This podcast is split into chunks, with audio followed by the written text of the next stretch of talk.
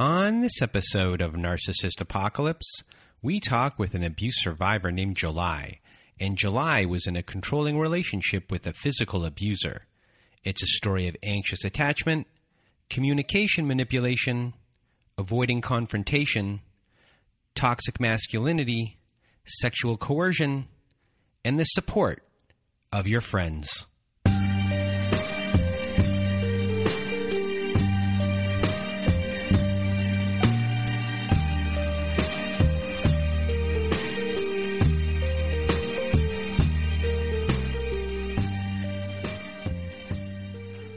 Welcome to Narcissist Apocalypse, everyone. I am Brandon Chadwick, and with me today we have July. How are you? I'm doing well. I'm happy to be here. How are you? I am doing well. And for those of you that want to be a guest on our show, like July is today, please do go to our website at narcissistapocalypse.com. Top of the page, there's a button that says guest form. When you click on that button, it takes you to our guest form page read all the instructions. There's a lot of instructions. Either send us an email at narcissistapocalypse at gmail.com or press the submit button on the guest form page after you fill it in. And today's story has a couple of trigger warnings. July's story has uh, physical abuse, sexual abuse, sexual coercion that we discuss. So if this is not for you, please turn this episode off. So that is the trigger warning for today. And a really big thank you to uh, July for being here because uh, I like having on our show uh, therapists, people in the mental health field, just to show that this can happen to anyone and that there's no shame that um, these things happen, that you're, you're in abusive relationships. So now, with uh, that being said, um, I just want to thank July uh, one more time for being here. And now, without further ado, July the floor is now yours. Okay. Um, so I'm July. I grew up in Palo Alto and then moved to San Francisco um, later on. But um, to start talking about, you know, how I grew up in my family, um, I grew up as an only child. Um, my parents were together. They were loving, hardworking, middle class. Um, they owned their own business and they did everything they could to provide for me. Um, when I think about my past, I think about home being a safe and nurturing environment. Um, my mom is very much so a caretaker, and really both of my mom and my dad normalized showing emotions. Um, my mom always shows her emotions. She can't really help it. Um, but it, it, was safe. It was safe to do. Um, I was close with both of them. And something they really stressed was the importance of education. So they ensured that I was in the right school districts, um, going to the best schools I could and would drive me, you know, pretty long ways to get me to the right schools. I was raised to be a strong, independent woman. Um, my family was and is very liberal. They always empowered me to be a woman who was independent and, you know, could stand on her own two feet. And something that my mom always stressed was my credit score and having a savings account. Um, she always told me you don't want to be dependent financially on a man or on anyone. Um, so from a very early age, I knew savings were important and I knew that my credit score was important, which is one of the best lessons I've ever learned. So shout out to my mom. But, you know, overall, my family wasn't religious. We didn't do anything religious. We didn't talk about it. And both my parents had been divorced. And so they found each other later on. And my mom had me when she was 40 years old. So, yeah, divorce was pretty normalized. We, you know, there wasn't any religious beliefs about it or stigmas. It just kind of, you know, it was what it was. and so when thinking back on it, you know, I was raised in a very progressive household. And that's what made it or makes it so hard for me to understand how I ended up in this abusive relationship. So, did you feel you were living your own life or were you living expectations of others? Um, or did your parents did your parents instill you to think for yourself or um, you to be more like them? They absolutely instilled me to think for myself. Um, I think I did well at school because I liked it. You know, they they supported me and provided help when I needed it, but ultimately I loved school and I loved basketball. Um, so I did it because I loved it, and yeah, I, they definitely encouraged me to think for myself. Um, I've always known I wanted to be in a helping profession. I have a, a paper I wrote in high school about what I wanted to be. It was a school social worker. Um, so I've always known it. And I've always known I've wanted to work with underserved communities. So when I did graduate from college, I moved um, to LA and worked at a school in Compton because I wanted to serve the most underserved populations. And that was really instrumental in how I got to where I am now. But I've always had like a, I guess what they call a servant's heart. Um, I think I just noticed specifically how educational inequities impact different marginalized popula- populations. Um, and so I just always knew that's what I wanted to do. Um, which will then relate back to how I'm an empath and you know all those things. So you wrote to me that uh, of your three relationships that preceded the this abusive relationship that we'll be discussing today, that in relationship number two, you noticed that you had an anxious attachment style and that you were with an avoidant attachment uh, person. So you grew up in a normal, healthy environment. You were taught to think for yourself. There was no abuse in the household of any kind. You did well in school. Uh, you started working. You were working with underprivileged people uh, in society like you wanted to. So, I guess my question would be before we move forward, I guess let's look a little bit backward you have this anxious attachment style. And where do you think it came from? I think my anxious attachment style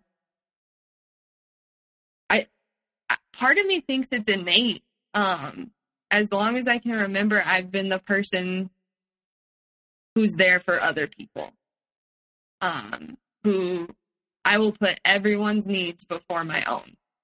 And I, I do see those qualities in my mom for sure. She always puts everyone else before herself to the point that, you know, her, when you talk about you have to fill your own cup before you fill other people's cups, uh, her cup will be empty and she'll still keep giving.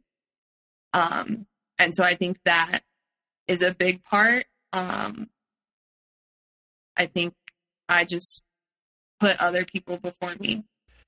So, uh, just to point out that this is one of those innocent traits that can get inherited from a parent to a child. And it's an admirable, admirable trait that your mom had, but it's also a very unhealthy one. And you mimic that trait, and you had a great childhood. But here's a case where we can trace back the why uh, of how you could have been in an abusive situation where your boundaries just fell away at a certain point after you got addicted to uh, the abuser. And I just really wanted to point that out for uh, everyone to hear that it's just not people that grew up in traumatic situations that some of these things can happen um, through these little innocent things where a parent thinks that they're doing the right thing, um, but it's showing an actually an unhealthy trait that's that's going on. Um, uh, so after uh, that little t- tangent there. I apologize for interrupting you. Uh, tell us how you met your ex. Yes. So um, I met Jay on Hinge, um, and he messaged me because one of one of the little prompts I had was a fact about myself, and I said that I don't have any social media. Um, I haven't had it for years. I just it just wasn't something that appealed to me, so I deleted social media a long time ago.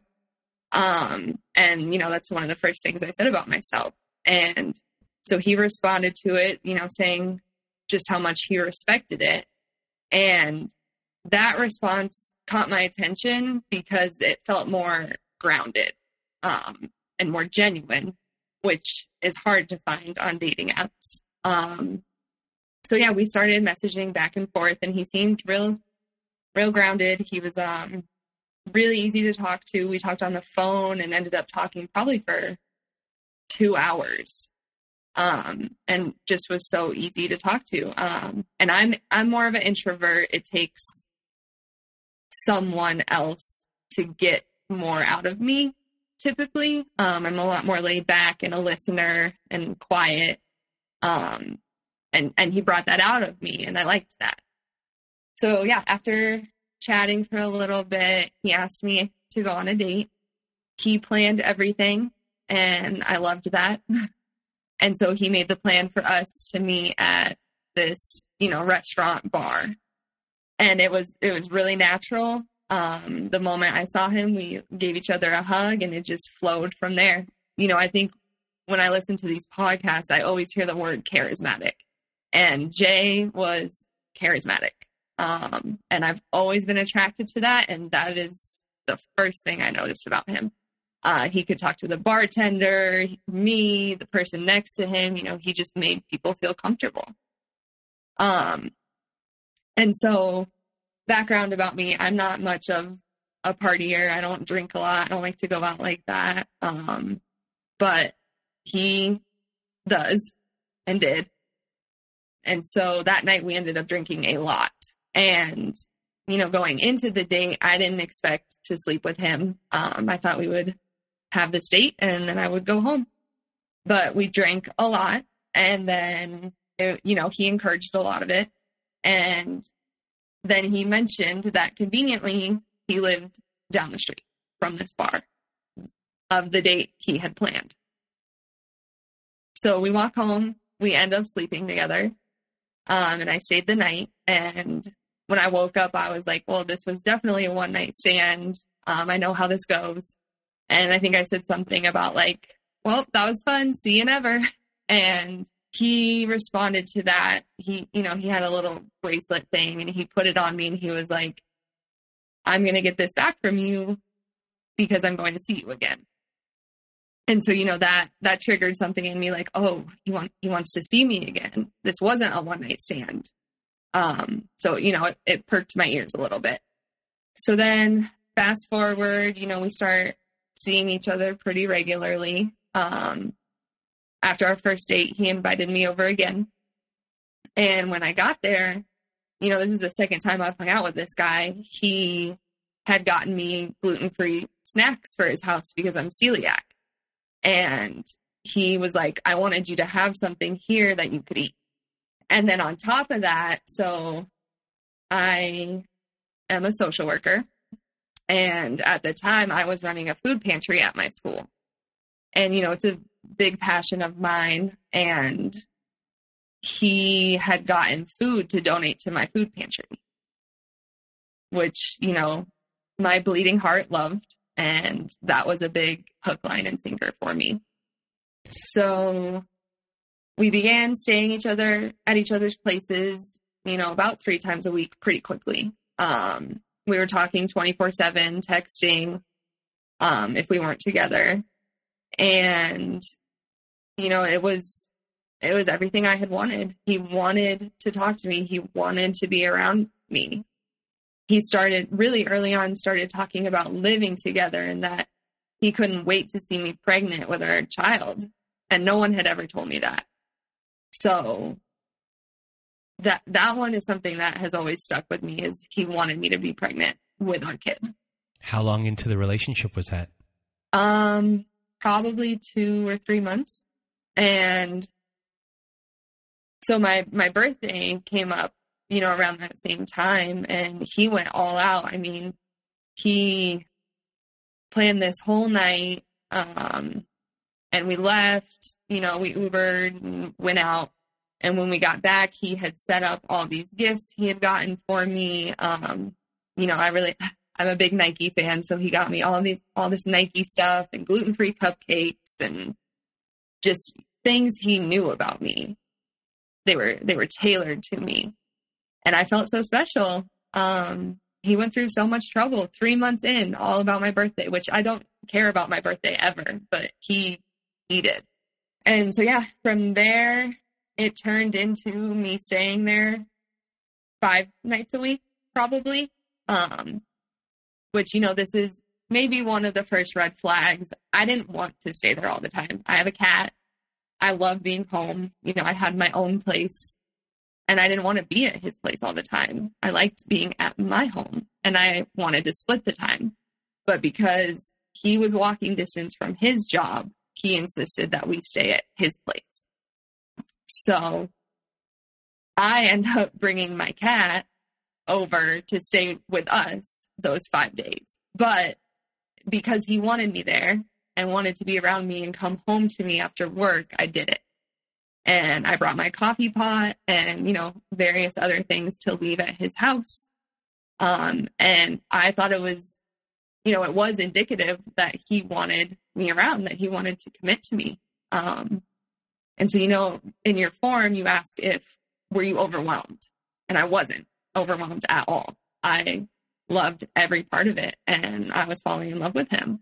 And because of that, all the red flags that began to appear, I, I dismissed.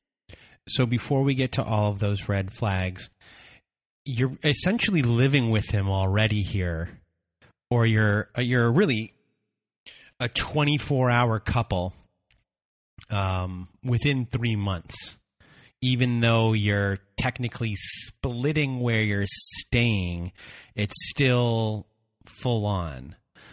Um, you know why you like him in the sense of all of these things that he's doing.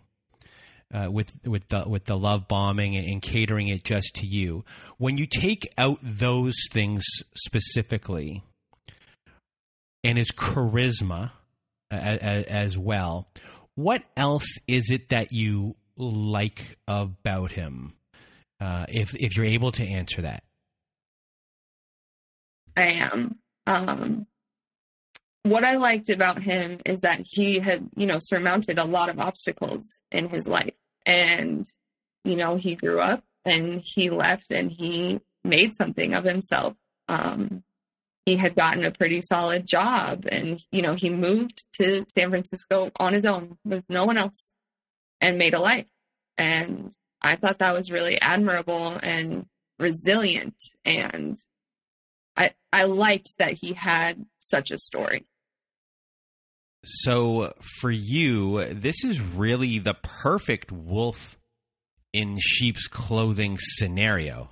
Like nothing could have been written up better than this this scenario. Uh, you know, besides the love bombing, the charisma, uh, here's someone that came from nothing, underprivileged, made something of themselves, and you're working with kids from underprivileged backgrounds.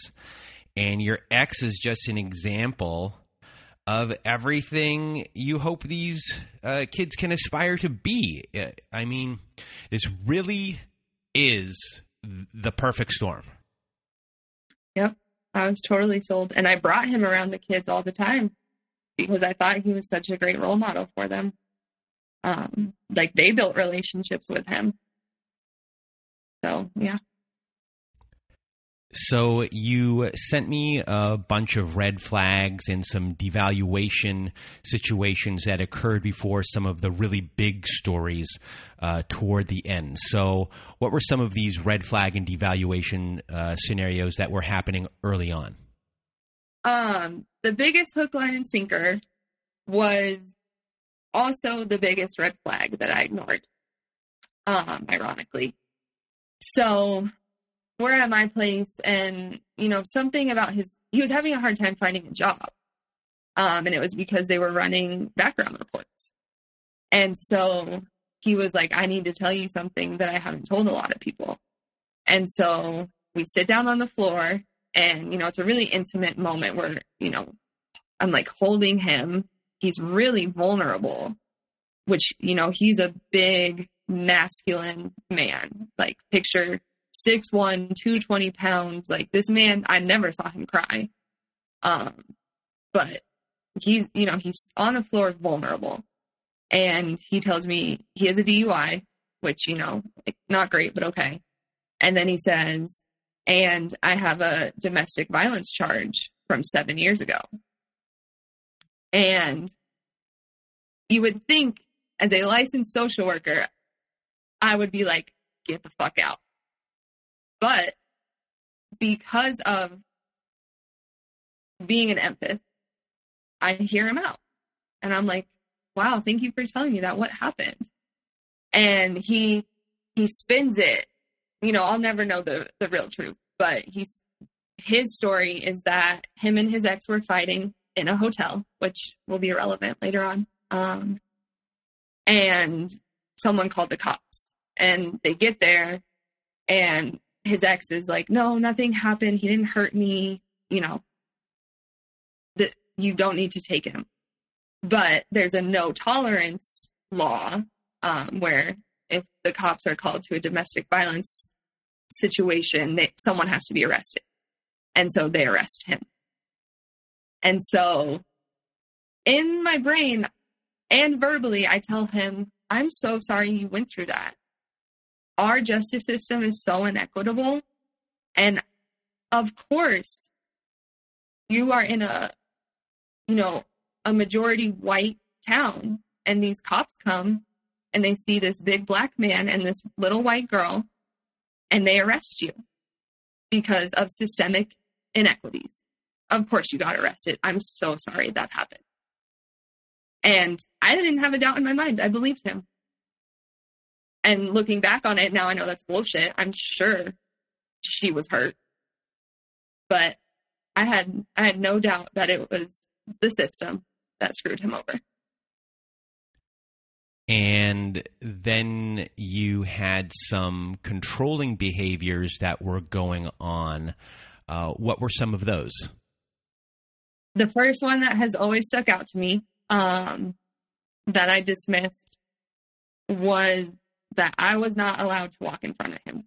Um, apparently, I walk quickly, didn't know that about myself, but I would unintentionally walk in front of him and, you know, the first couple times I did it, he would pull me back and be like, I don't like when you walk in front of me. And you know, that was hard for me to internalize because um, that's not something I've ever even thought about. And so I continued to do it unintentionally. And finally, it got to the point where he grabbed my wrist and pulled me back. Um, and he said, I've told you, I don't like when you walk in front of me men lead, women follow. And then he held my hand and we continued walking. Um, and it was just that subtle holding my hand, showing me love. And I was like, okay, that's, that's, I will never walk in front of you again. And I didn't. And I didn't walk in front of another man again. You know, another big one was upon talking about living with each other. Um, he wouldn't sign a lease unless I got his name tattooed on me. And in my head, I was like, that's fucking crazy. but I wanted to live with him. Um, and so in my head, I was like, you know, I told him, yes, okay. And I just kept thinking, I'll, I'll figure out a way out of this. And so I say, okay, I'll get a J, you know, the letter tattooed on me. And he was like, no, that's not enough that's too easy to cover up or play off. And I was like, well, I, I never call you your full name. Why would I get that tattooed on me? And he was like, a J isn't enough. So that one right there is pretty early on. You're trying to figure a, a way out of this. Do you see this as controlling? Like, how do you view this? I I don't think I dug that deep. I think I I wouldn't allow myself to reflect on that. I think it was I want to live with him and I'll do I'll do what he wants. And I'm not I'm not going to think too deeply into it because I know how fucked up this is. Um so yeah, another red flag. Uh, we had to be texting constantly. I I don't know how we got into this routine. Um, you know, I'm sure he led us into it, but I always had to be the one to text him good morning. You know, I was up earlier for work. I work at a school. Um, I left before him.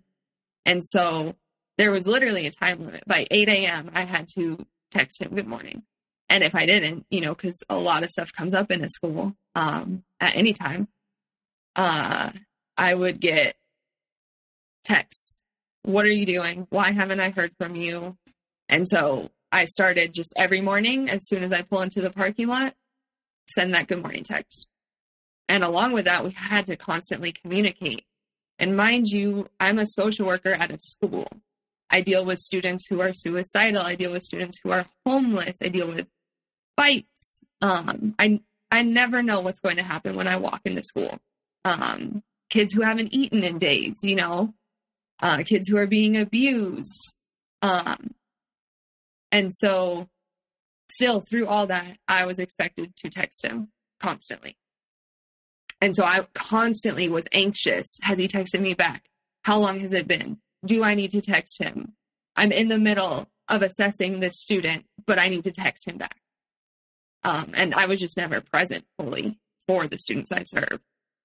And there, there is this one time, you know, so I'm, I'm coaching a basketball team. It's our first game. I have 15 girls on my team, and none of the other teams or coaches are there with me. So I'm responsible for 15 girls at an away game, getting them on the bus, playing, and getting them home. And so I don't text him because I'm trying to make sure these girls are safe and playing basketball. Um, so, you know, it's probably two and a half, three hours I haven't texted him. And he was at my place. And so when, when I get home to him, he is irate. I know basketball games don't last that long. Um, you could have at least texted me at halftime. Just so persistent that I had to be talking to him. And I was like, I'm so sorry. I was trying to focus on these girls, but you're right. I'll text you at halftime next time. So I did. Every other game, he got a halftime update. The game's starting. It's halftime. This is the score. Game's over. I'll be home in 20 minutes. And that's what it was for the rest of the season. Yeah. Um, so some background on me. Um, like I said, I'm a licensed social worker. Um, my focus in school was on educational inequities. Um, and how the education system impacts students of marginalized populations, um, specifically students of color. Um, and my major focus was on the uh, school to prison pipeline. Um, so I will never be an expert, but I have done a lot of work, you know, surrounding white privilege, um, understanding my biases and the privileges I hold in this society, um, and I've really tried to learn how to use those privileges to advocate and be an ally for underserved, you know, groups. And Jay knew that very early on. I think I told him probably before we even met that, you know, that's what I'm passionate about. That's the job I do. I work in a Title One school. Um, and it's to fight the inequities. And so I think him knowing that and knowing that I had this knowledge of the statistics and, you know, how inequitable society is towards marginalized population and specifically black men. Um, and so he he weaponized that against me a couple times. Um, and so there there's this one time where we all went to my family's house and my uncle said something along I don't remember what he said, but he called him dude. And my uncle calls everyone dude. I I don't know why. Um but Jay just found it incredibly disrespectful. Um, and the word disrespect will come up very often in this. He always felt disrespected by anyone. Um, and so, you know, we get home and he's like, I get really weird vibes from your uncle. And I was like, why? And he's like, he called me dude. And so I'm like, okay, let me try to, you know, step back and look at your perspective. You're at an all white family event. You're the only black man there. And I was like, you're right. That probably did come off really disrespectful coming from my white uncle to you. Like, I know that my uncle calls everyone that, but I understand that you felt like it was probably because you're a black man. And so I was like, he didn't mean it like that. I'm so sorry that he made you feel that way. Um, you know, really trying to empathize with him. And I, I don't know how, but it escalates and he's just yelling at me. And finally he says, You just have slave owner blood in your body, and I am just your black boyfriend to parade around. And I, as soon as he said that, I felt so guilty. And I gave in. I was like, You're right. I can't understand anything you go through. All these horrible things you're yelling at me are justified. And I just apologized over and over. He's telling me what he doesn't like about who I am innately. And so, because I hate confrontation, I don't push back ever. So you're and, not you're not telling him what you don't like about him. That's too scary. Absolutely. And I, I don't think I had that many things I didn't like about him, you know, from the start at the start. And I, I think I liked that he, you know, I can be indecisive because I don't want to make a decision that's going to make someone uncomfortable. You know, like I have a hard time doing what's best for me. And so I liked that he was just telling me what to do. Cause then I was like, great, I'll do it. And it's not going to be something that you don't like. So you think your needs are being met because you're filling the needs of others and not yourself? Yes. You are your mom. I sure am, through and through. So, in the note you uh, originally sent me, you said that Jay liked to really devalue uh, your communication style. So, can you explain that a little bit to us? In terms of just my everyday conversation, he said he would say it was boring. Um, like I just wasn't very good at at talking. And then, like in the relationship communication piece, he said I would stonewall him. He used that word all the time. Um, that I would stonewall and I didn't know how to communicate um, and that I needed to find a therapist. And when I think about the stonewalling piece, you know, now I realize he was attacking my character and me and saying horrible things, and I would shut down because I wasn't going to fight back because I didn't want confrontation. And so I, I just would sit there and take it. And he took that as me or manipulated me into thinking I was stonewalling him. I couldn't win. If I fought back, it would escalate. If I didn't fight back, it would escalate. I didn't know what to say, and so I didn't say anything. I didn't know how to make it stop. Like he he was just the type of person once he was mad, you had to let it let him take like throw every punch he had. Not physically yet, but you know, so to speak. Um and you could you couldn't tell him anything once he was mad, that was it. Do you think that anything is out of the ordinary when that happens, or do you think this is what relationships are like? I think I thought that's what a relationship was like. I I thought it was normal. Um, and you know, along the lines with the communication, the the third piece of that was that not only was I boring, like my communication was boring, but I didn't talk enough. And so if he would say something and you know, I'm an internalizer. I mean, I like to take a moment to think about what I'm going to say. So if I took too long, he would get mad. If I took five seconds to respond to him, why do you have to think about it that hard? Just, just talk back. It's not that hard. That, he would always say that. It's not that hard to communicate. And so it turned into me constantly being anxious about, oh my God, what am I going to say next? Have I taken too long to respond to you? Are you mad now? What am I going to say? Um, and it just, it was a constant cycle. So you're thinking you're in the wrong most of the time. All the time. Yeah. So you're believing that you are wrong and you've been twisted around and you have no, you're done. You're cooked. Um, you at this point, you love him so much. The job that was done at the beginning and him being the perfect thing at this point of this relationship, which is November ish, mm-hmm. You're cooked. You have no sense of self anymore. Absolutely. 100%. All of your worth is in his hands.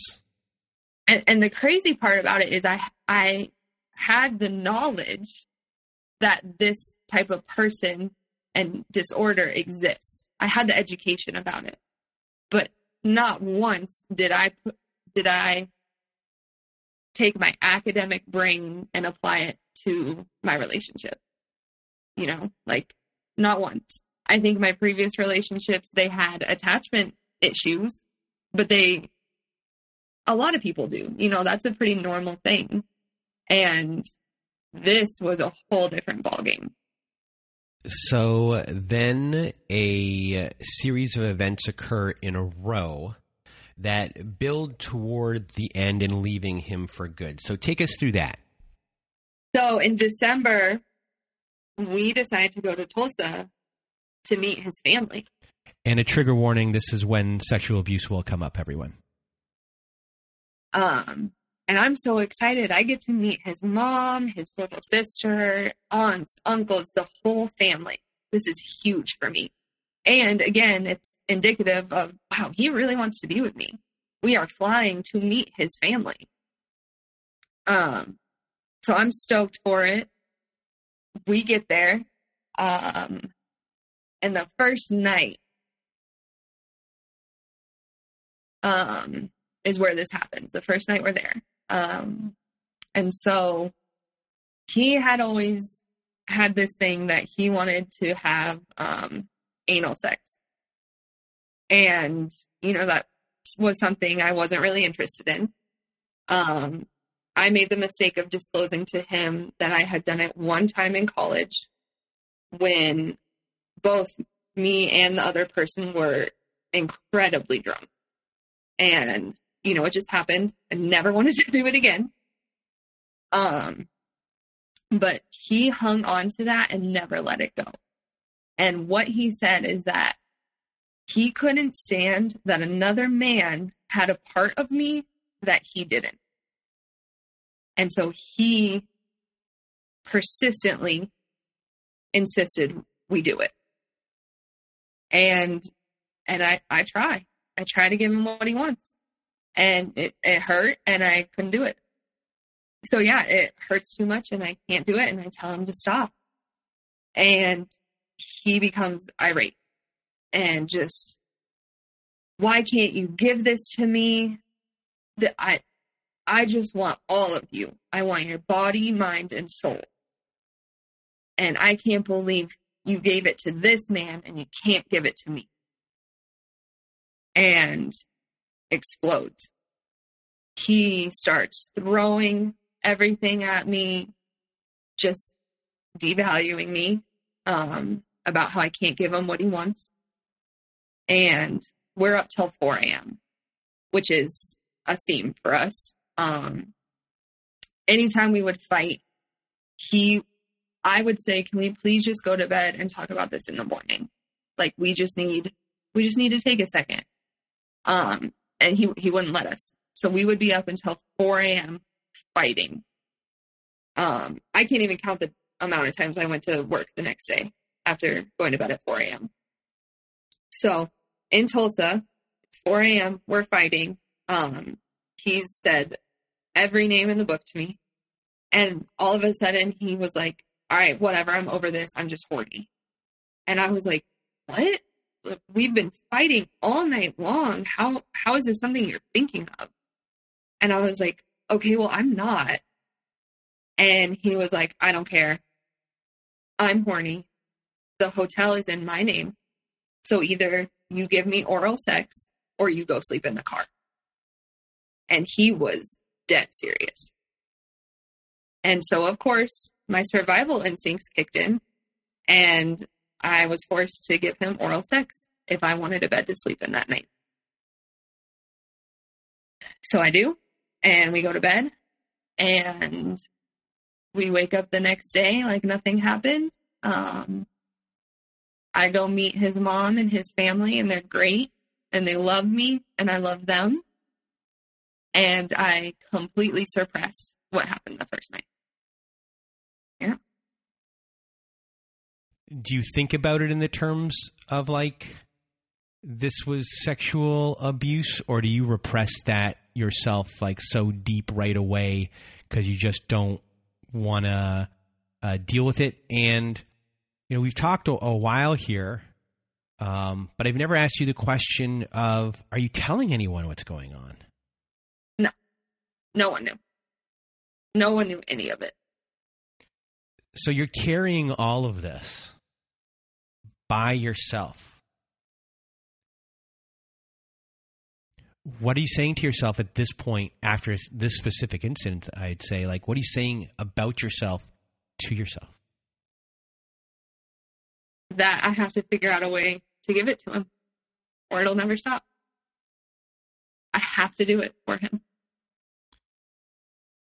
Are you thinking at all like I'm a bad person? Or just are you still like you you're the the love of this person is still so strong. The addiction of this is so strong that you cannot think in any other terms at this point.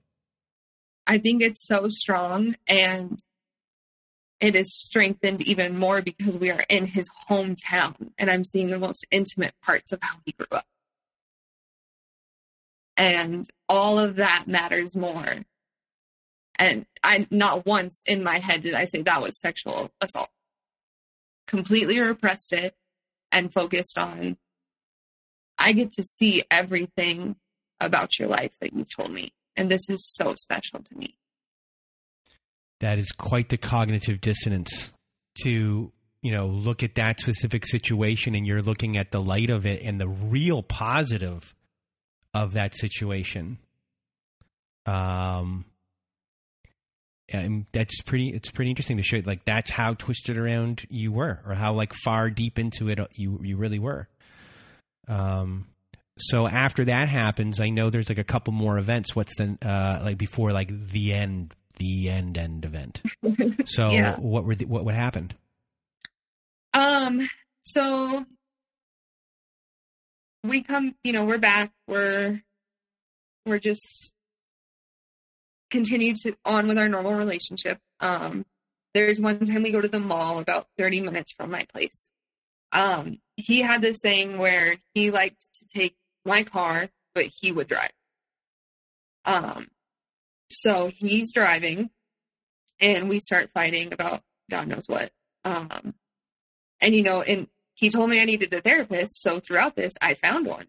And shout out to her. She's fucking awesome. And I still meet with her. And she's been an integral part of me, you know, growing and healing. But she mentioned that a healthy strategy when fighting is to take a time out. And we had talked about it. And I told him we should try this. You know, we talked about it when we weren't fighting. And so we're in my car and we're fighting. And I say, he pulls over in a parking lot and stops. And I'm like, okay, I need a timeout. I'm, I'm using this strategy. like I need a timeout. And so I get out and close the door and I'm planning to just go sit for a second. And he takes off in my car and once again leaves me in the middle of the street at night. So I sit there and I wait an hour for him to come back.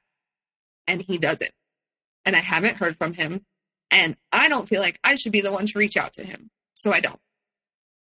And so I order an Uber to come get me and take me back to my home because I don't have a, my car. And I also don't have my keys. So I get to my place and have to crawl through the window to get in there. And, you know, probably 20 minutes later, he calls me and he's like, Where'd you go?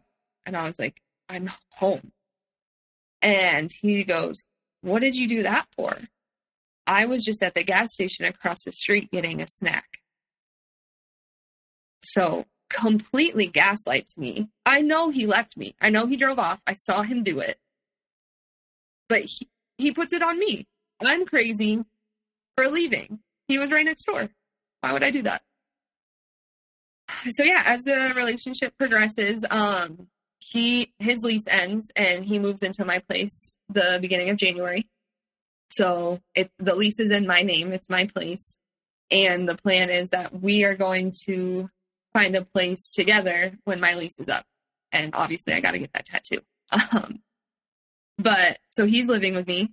Um, and then the start of February happens, and we have his friends over. And we're just having a game night, you know, having fun. And they ask some innocent question like, well, now that you live together, what's one thing like you can't stand about each other? And so I say, he plays really loud music in the morning, and sometimes I'm just not ready for it. And his friend mentions some artist that Jay loves and that the friend hates. And I'm like, oh, yeah, I can't stand him either. And when I tell you Jay flips, holy shit, it is immediately, you're all attacking me. Why are you against me?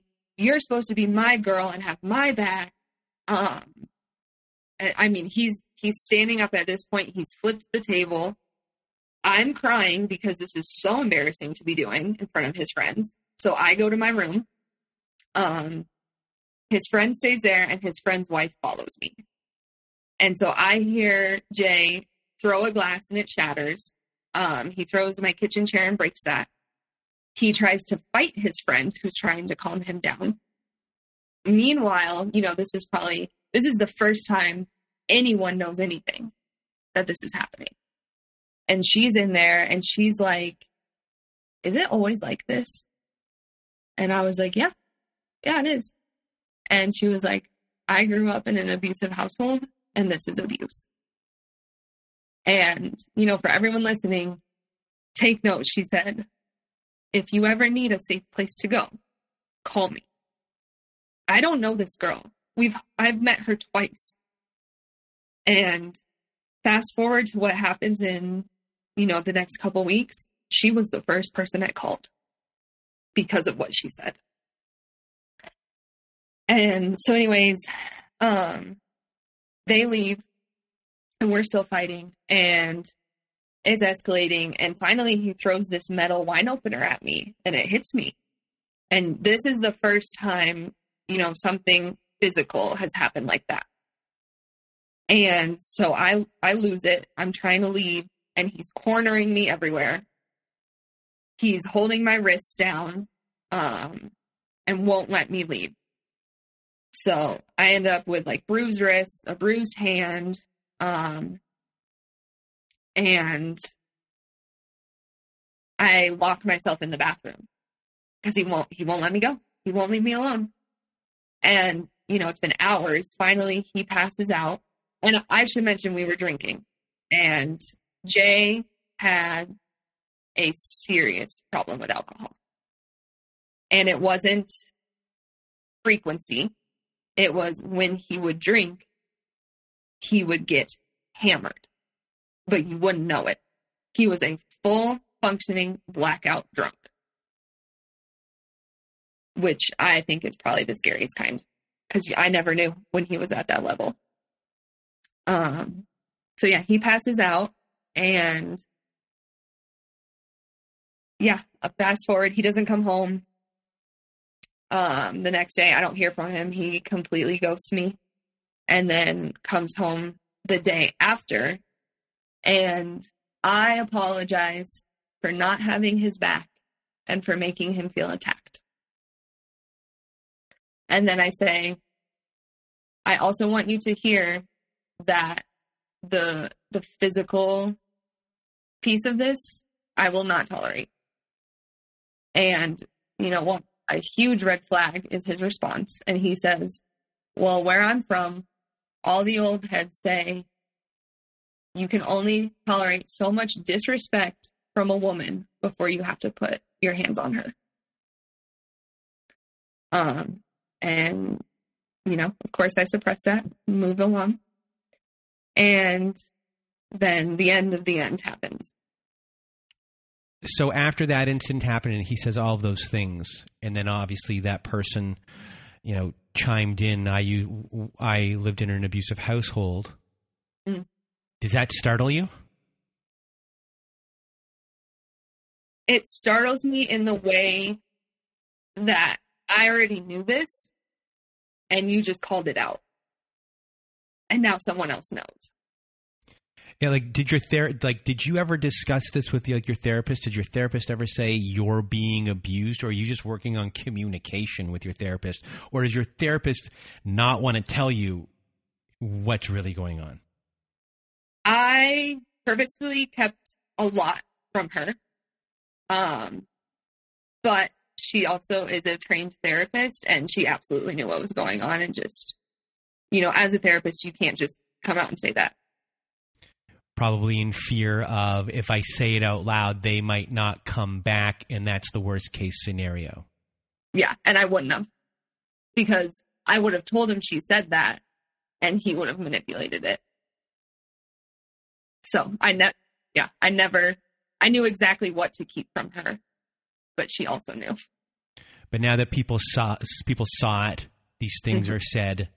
It was said out loud to you it's on a front burner. And, and, and, and when you think about that at that moment of time, do you then feel everything instead of repressing everything? Like when it comes over, does is it overwhelming or no? No, I don't let myself feel that. But I do know in the back of my mind that it's only going to get worse. I like I knew it was coming. So eventually you go on a trip with this person. And uh, what happens there? Yeah. So we go two weeks later, we go to Vegas for his cousin's wedding. Um, and like, like I just said, I, I knew it was going to escalate. Um, and I think I knew it was going to happen in Vegas because I was dreading the trip. I don't like to drink. I don't like to party. He had already made it clear we were drinking every night and staying out as late as he wanted. To the point that I said, Well, what if you're out with your family and like I can go back early because you know I like to sleep? No, you're staying out with us. So I'm dreading this the, the whole time. And we we get there. We land at 8 p.m. Get to our hotel, and he immediately wants to start drinking. Like we're we're going out. It doesn't matter. And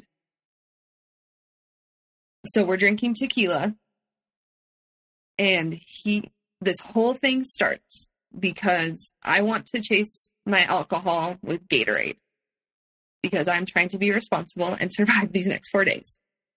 And he wants me to chase it with Red Bull because he doesn't want me to get tired when we're out.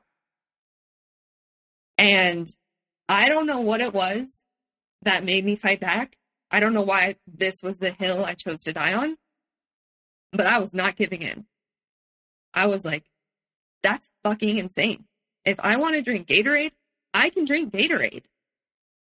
And it blew up from there. Um, so we're we're yelling at each other, screaming. Um, and you know, before anything happens, he leaves the room for 30 minutes. And I didn't know what he was doing at the time. Now I know he was, you know, down in the lobby drinking. But he comes back and we're still fighting. I'm not giving in. Um, I'm telling him this is ridiculous.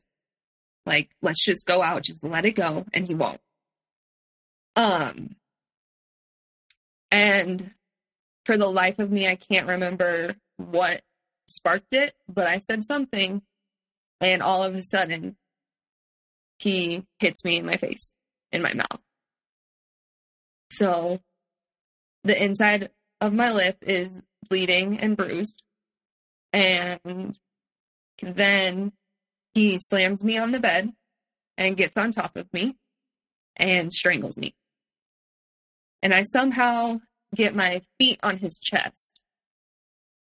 And I will never forget, he looks down at me and he smirks and he says, What are you going to do? Kick me? And I do. I was like, That's a great idea. And so I kick him off of me.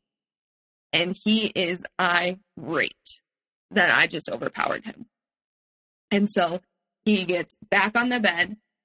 He slams my head into the wall and strangles me again. And I can't remember how I got away.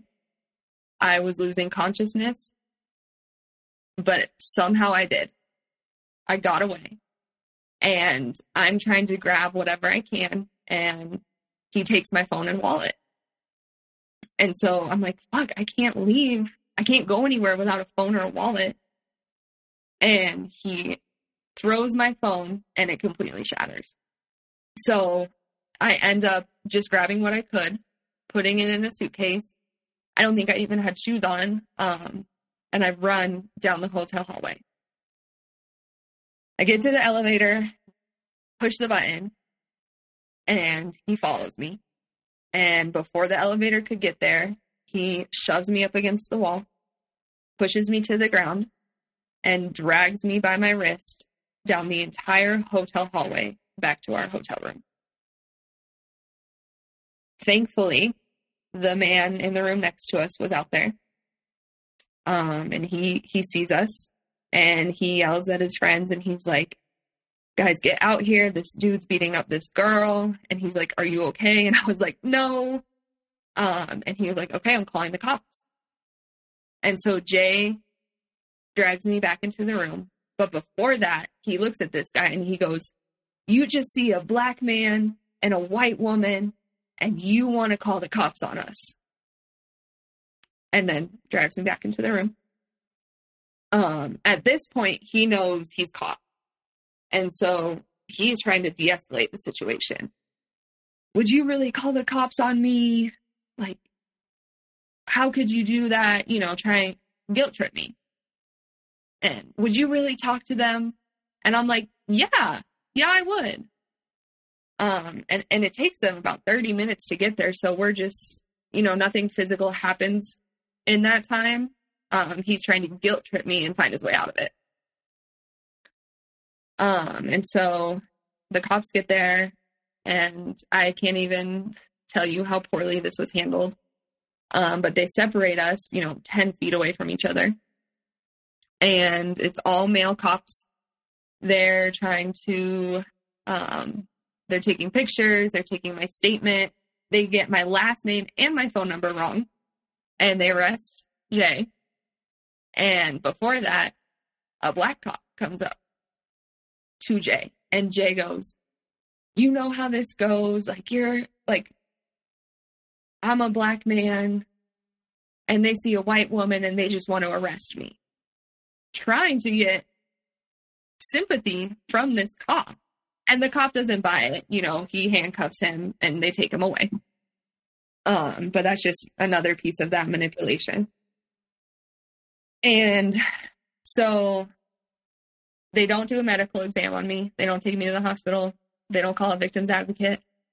Um, once they get my statement, they tell me that Jay, the, the room was in Jay's name, and he said I was not allowed to stay in there.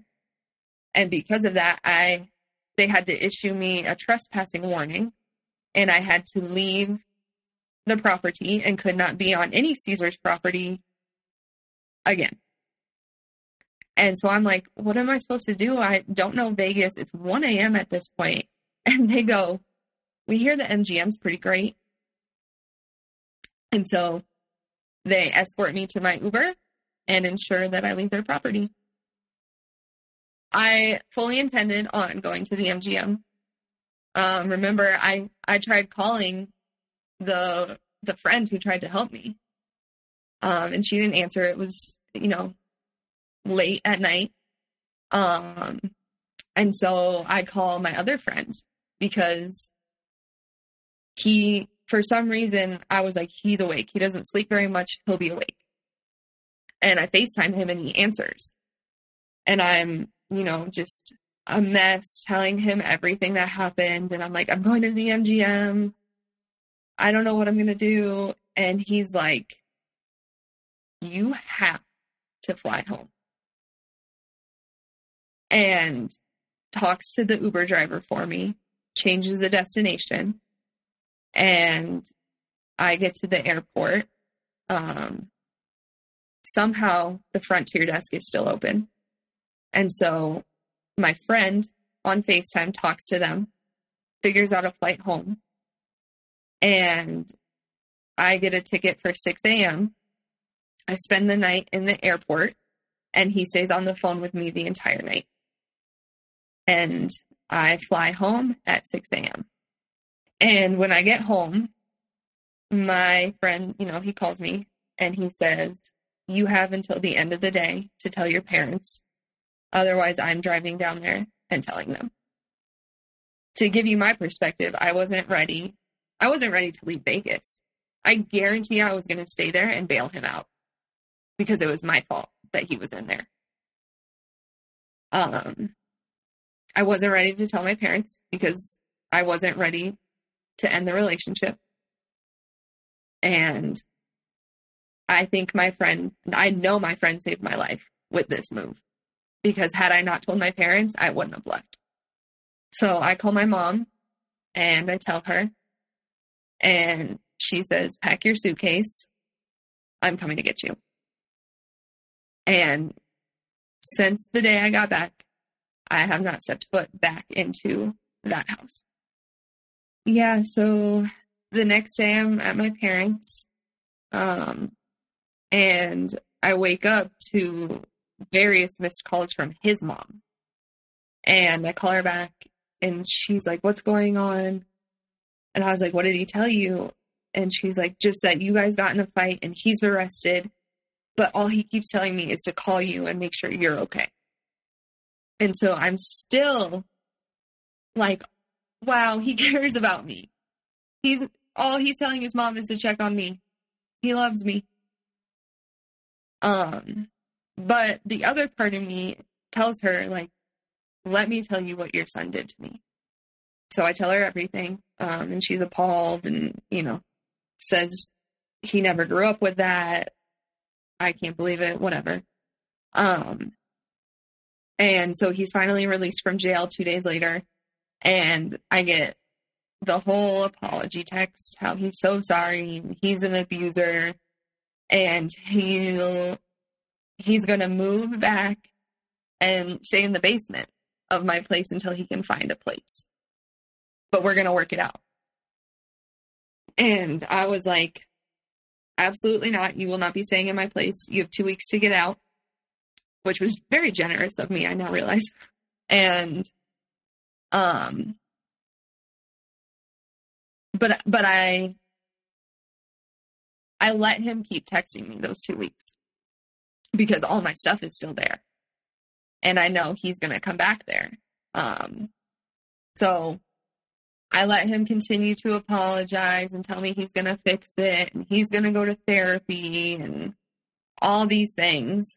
Um, and once Sunday comes and he hands my dad the keys to the place, I text him and I tell him by the time you receive this, you will be blocked.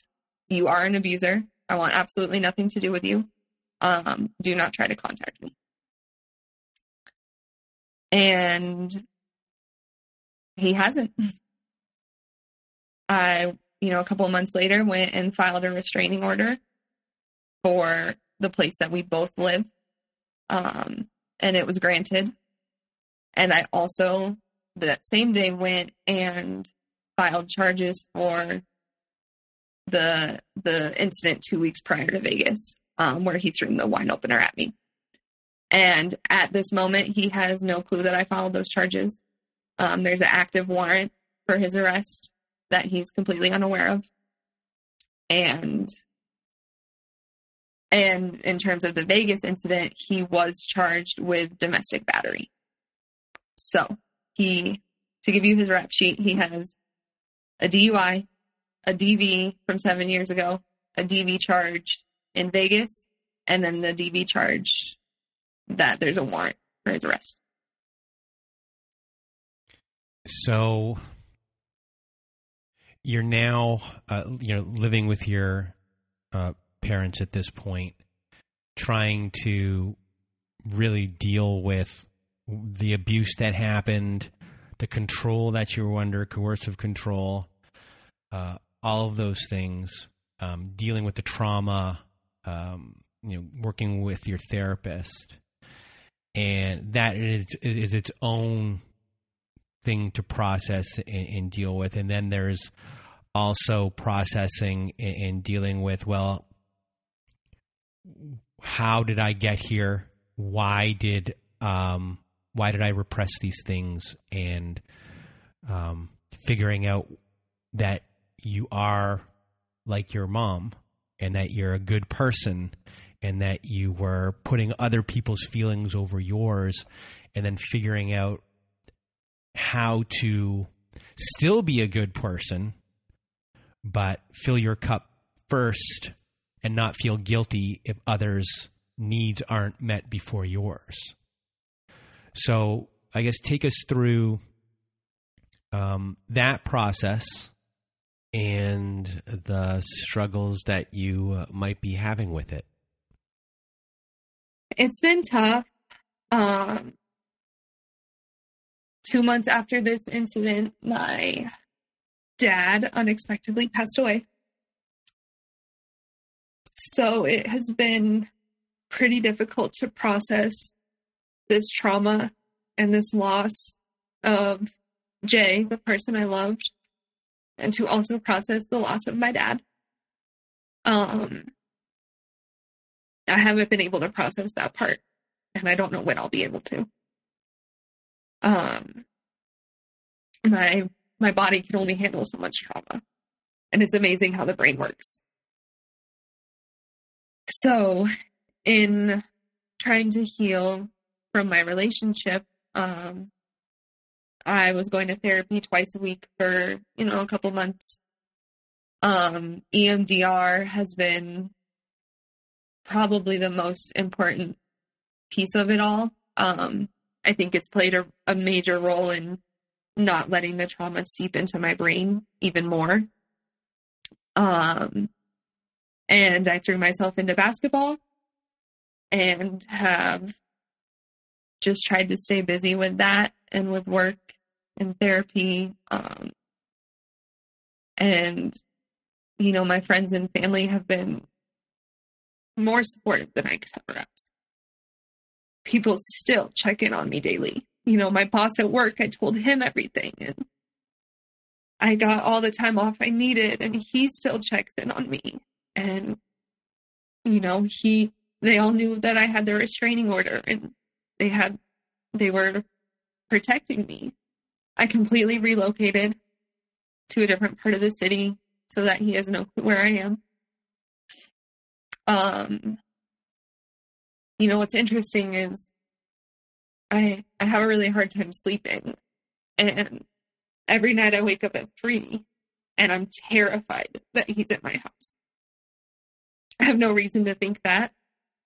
You know, I haven't seen him follow me or anything, but every night I wake up and I'm terrified that he's going to come back and try to kill me.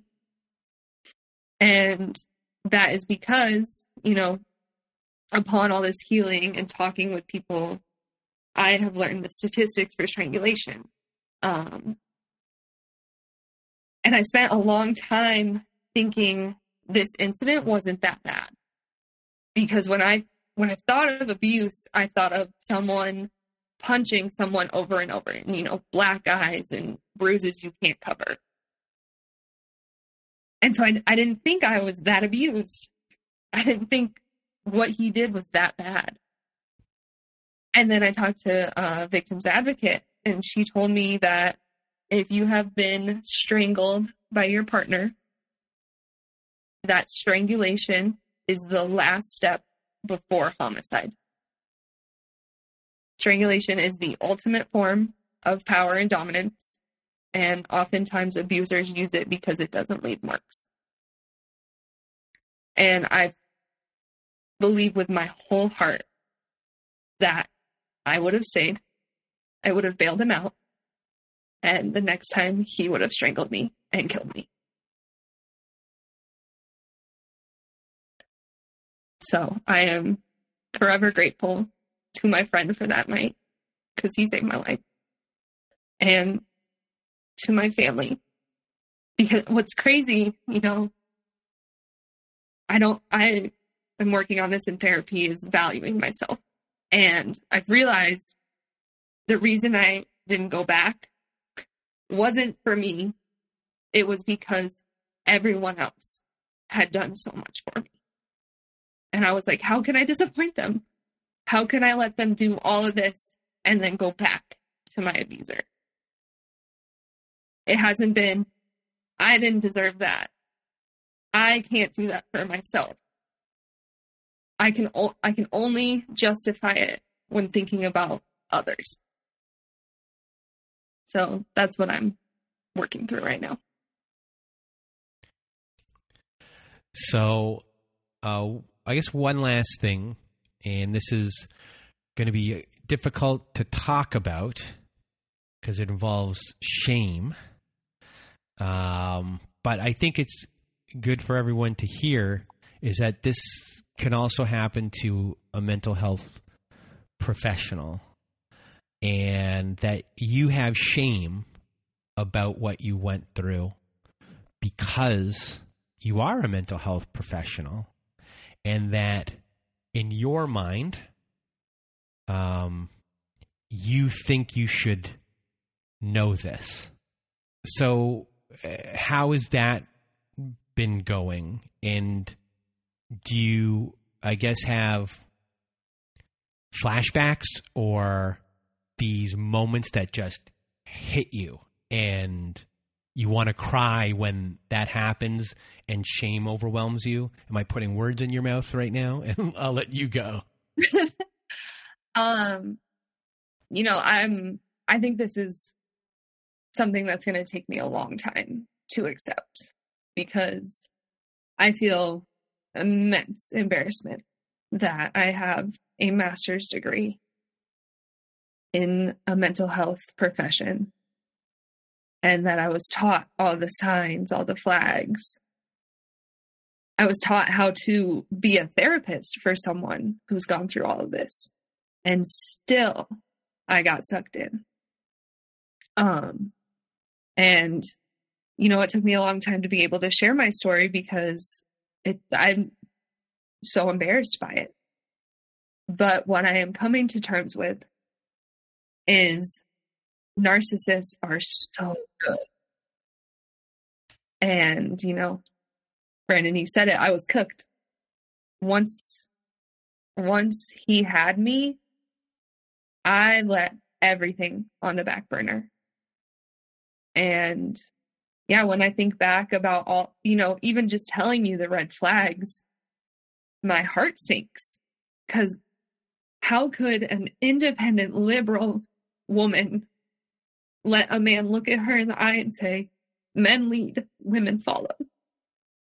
Like, I feel so much shame about that little piece because I can lead if I want, or you're my partner. We can walk together. Um, and, you know, to this day, I still have to tell myself, I find myself walking behind men, slowing my pace.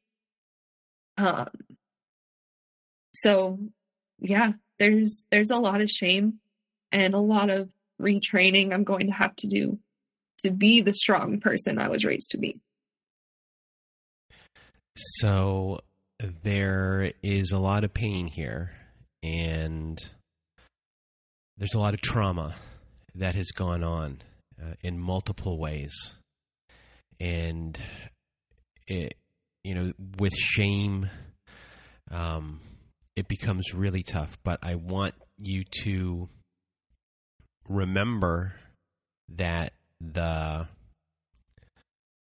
abuser um, exploited this one thing about you, this one trait, this trait that is admirable in so many ways, but in the wrong hands, it can be taken advantage of. And that's what happened here. Uh, you did nothing wrong. You know, once the addiction took hold, that trait was easily exploited once they knew exactly what to do, how you ticked, everything. And this was the perfect, perfect person to do that to you. Um, and that there's no shame in this. This can happen to anybody. Doesn't matter what your profession is, what type of education you have, this can happen to anybody. And it just so happens that it happened to you. Um, but you're a good person. And you uh, deserve to know that. And, and, the healing process isn't going to be easy. I mean, you were twisted around pretty good and, and, and pretty quickly. And every day you were given these rules to live by and once you do that so often it becomes ingrained of you of how you act and it's going to take a specific amount of time of, of practicing the opposite way the opposite way of being for you to go back to um, who you were again because you were twisted into being something that you weren't. You aren't that person. And we all know that. We all hear that. And um, you're just a really good person, and uh, everyone's really um, thankful for you um, being here today. And I guess before we finish, um, uh, did you have any words of wisdom or advice for everyone listening? Um, one, I think if you are a friend of someone who's experiencing um, abuse, please take note of how my friend handled it. I understand it won't always work. Um, but he saved my life. And it was because he made me tell someone. No one knew what I was going through. Um, so I encourage those who are supporting people to you know follow those steps um you know i found myself a couple times googling am i in an abusive relationship and i think if you are googling that you probably are um and i also found myself describing our relationship as when it's good it's really good and when it's bad it's really bad and I'm learning that those, you know, intense peaks and valleys are not healthy. And that the peaks are the love bombing and the valleys are the abuse. And if that resonates with you at all, it's probably not healthy. Well, July, I want to thank you for being here with me today and sharing your story helping a lot of people. You were really vulnerable um, with with everything, and you did a, a, a very good job. You did a really good job in explaining the little nuances, the nitty gritty, um, how you were twisted around, and just really being honest with uh, how you were um, seeing the whole entire situation. Um, and not too many people will will um, go to that let yourself be seen in that way. Um, and thank you for coming on. And also, you know, we we like having um, therapists and people in, in that world to show that it can happen to anyone.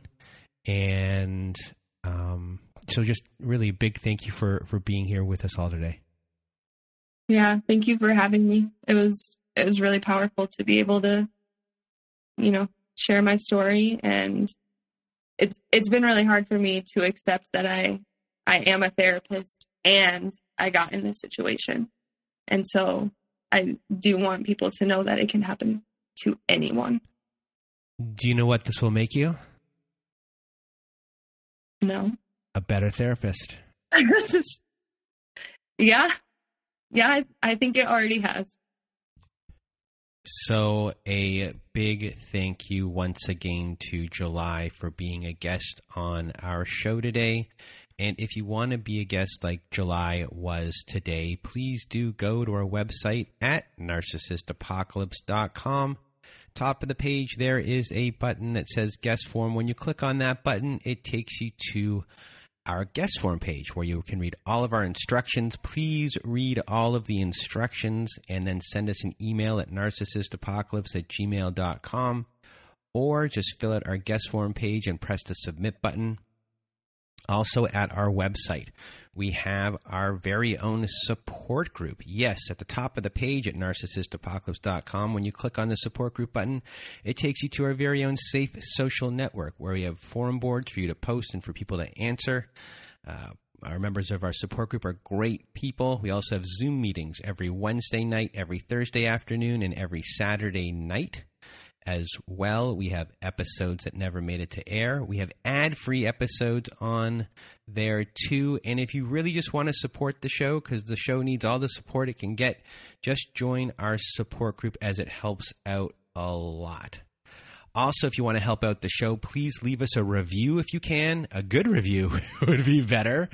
Um, we can never have enough reviews, enough great reviews of the show. It helps people uh, click on our show and say, hey, this show might be helpful for me. Um, it has a great rating, so please do that as well on whatever service you use. I don't think Spotify has any rankings like that, but if they do, or if it's new, try to do it there. But I don't think they do, but try to do it anywhere else if you can. And if you need even more support, please do visit our friends at domesticshelters.org. So if you or someone you know are experiencing abuse, you are not alone because domesticshelters.org offers you an offers you an extensive library of articles and resources that can help you make sense of what you're experiencing and they can connect you with the local resources and they can help you find ways to heal and move forward. So please do visit our friends at domesticshelters.org to access this free resource today.